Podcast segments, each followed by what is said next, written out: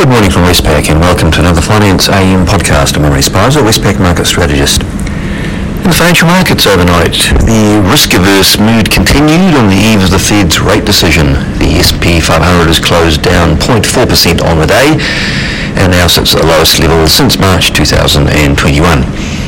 The defensive US dollar made a fresh 20-year high and bond yields rose further to decade highs. In the currency markets, the US dollar index is up 0.4% on the day, and that index has made a fresh 20-year high.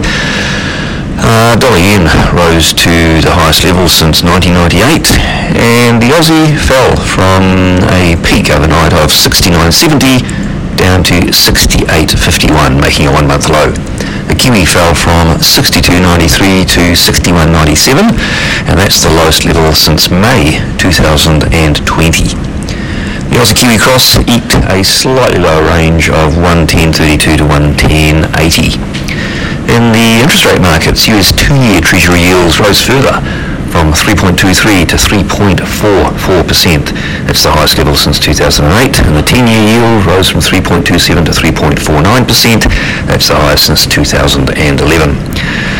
Uh, apart from anticipation of the Fed meeting and uh, likely hike in uh, less than 24 hours from now, yields were partly lifted also by former Fed member Dudley predicting a 75 basis point hike tomorrow.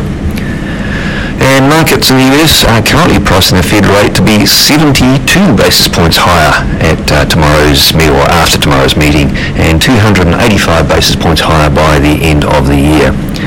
Australian interest rates went along for the ride. Uh, the three-year government bond yield via the futures rose from 3.45 to 3.57%, making it high since 2012, and the 10-year yield rose from 3.92 to 4.09%, making it high since 2014.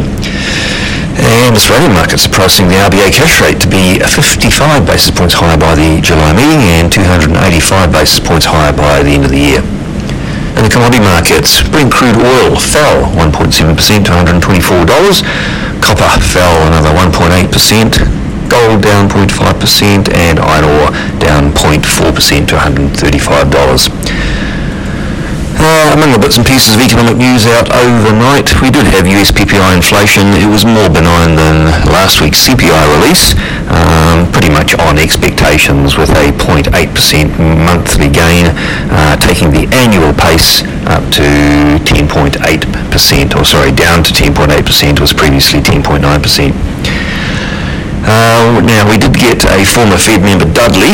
Um, he's still a uh, watcher of Fed matters and opines quite frequently. Uh, well, he said the Fed will probably hike by 75 basis points to deal with surging inflation. Uh, he said the news that we've gotten over the last week shows that uh, inflation is higher than expected and there has been some disturbing news on inflation expectations as well on the day. Uh, what's that that could distract from uh, the Fed meeting tonight? Um, in Australia, we'll have the Westpac Consumer Sentiment Survey. Uh, we might see interest rate concerns uh, dominating this one. And in New Zealand, we'll be watching house prices uh, from the REINZ. Uh, they should continue to reflect a slowing market as those mortgage rates rise. In, uh, in China, we'll get the monthly big data dump, including retail sales, fixed asset investment, and industrial production. And then onto the Northern Hemisphere, of course, the global highlight will be the uh, FOMC decision. Uh, the expectation is for a 50 basis point hike, but there is a fair number of uh, analysts calling for a uh, 75 point move. So um, you've got to say either is possible um, uh, as an expectation from the analyst set, and certainly markets have uh, priced in the move to be a 75.1. Uh, in addition to that, we'll get um, retail sales, but that'll be very much a second tier, um, given the, uh, the, the Fed um.